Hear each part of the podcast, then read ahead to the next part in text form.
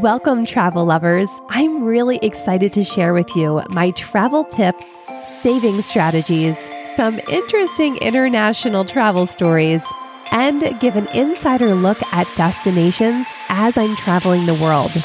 I'm Steph, an entrepreneur and full time traveler, and I'm going to do a quick introduction and share how I came to live this wild digital nomad life, what you can expect in upcoming episodes and a quick and easy travel tip for booking cash flights at the best price. So stick with me until the end. So, a quick intro I have an online business as a business and mindset coach. I'm single at the time of this recording, so I'm a solo traveler. I have a young adult son who's living in Nashville, and I'm originally from Philly. I'm a huge Philadelphia Eagles fan, and I watch all of the games live no matter where I am in the world. Go birds. After becoming an empty nester in 2019, I decided to take my first solo international trip to Italy. I did not grow up traveling. I spent my summers at the Jersey Shore, so this was a little scary for me to just go out into the world by myself. But I absolutely fell in love with Italy and travel. Then, of course, 2020 happened. And during that time is when I started my business alongside my corporate job. I had a lot of early success with the business and realized how much I craved being my own boss, not to mention that my business would allow me to work from anywhere. And as divine timing would have it, I met this incredible online community of travelers who talked about this idea of being a digital nomad, I had no idea this was a thing that legit grown ups did.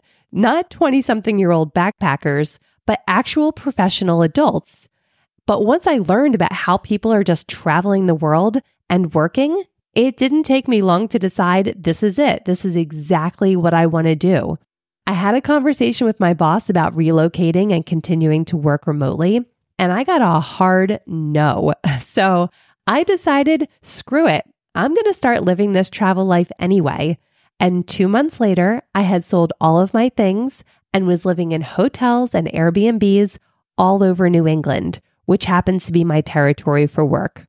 I stayed focused on building my business alongside my job and travel life. And a year later, I was able to hand in my notice and started traveling the world. And I've been going ever since.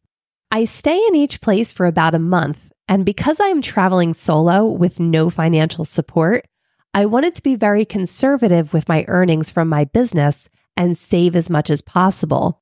So I became a travel hacking Jedi along the way.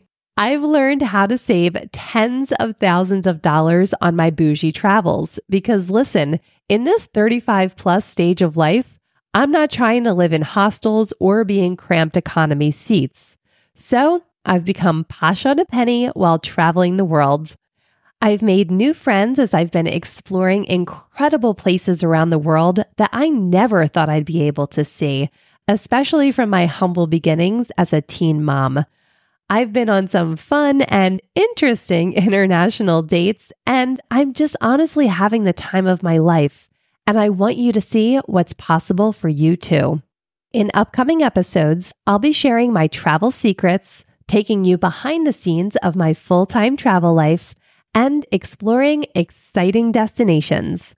I'll be recording this podcast literally from around the world, so you never know what you may hear in the background. Ocean waves, animals, sirens. I'm here to keep it real and share what life on the road and up in the air is really like. A full time travel life isn't for everyone, and this podcast will absolutely support anyone who simply loves to travel, wants to travel bougie like me, or wants to build the courage to go see the world. And if you're ready to start planning your next trip, here's an easy travel tip for finding low cost airfare.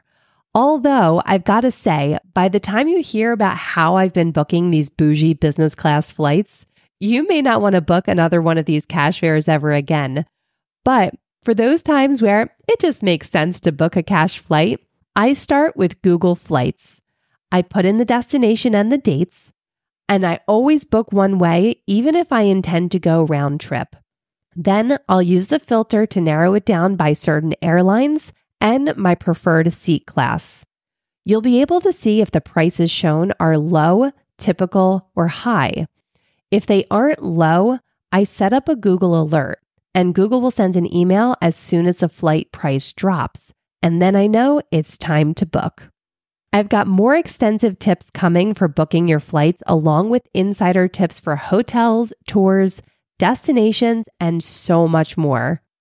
If you want to learn all my travel secrets, hear about the wild ride of this full time travel life, and experience travel along with me, I'd so appreciate it if you hit the subscribe button so you don't miss a single episode.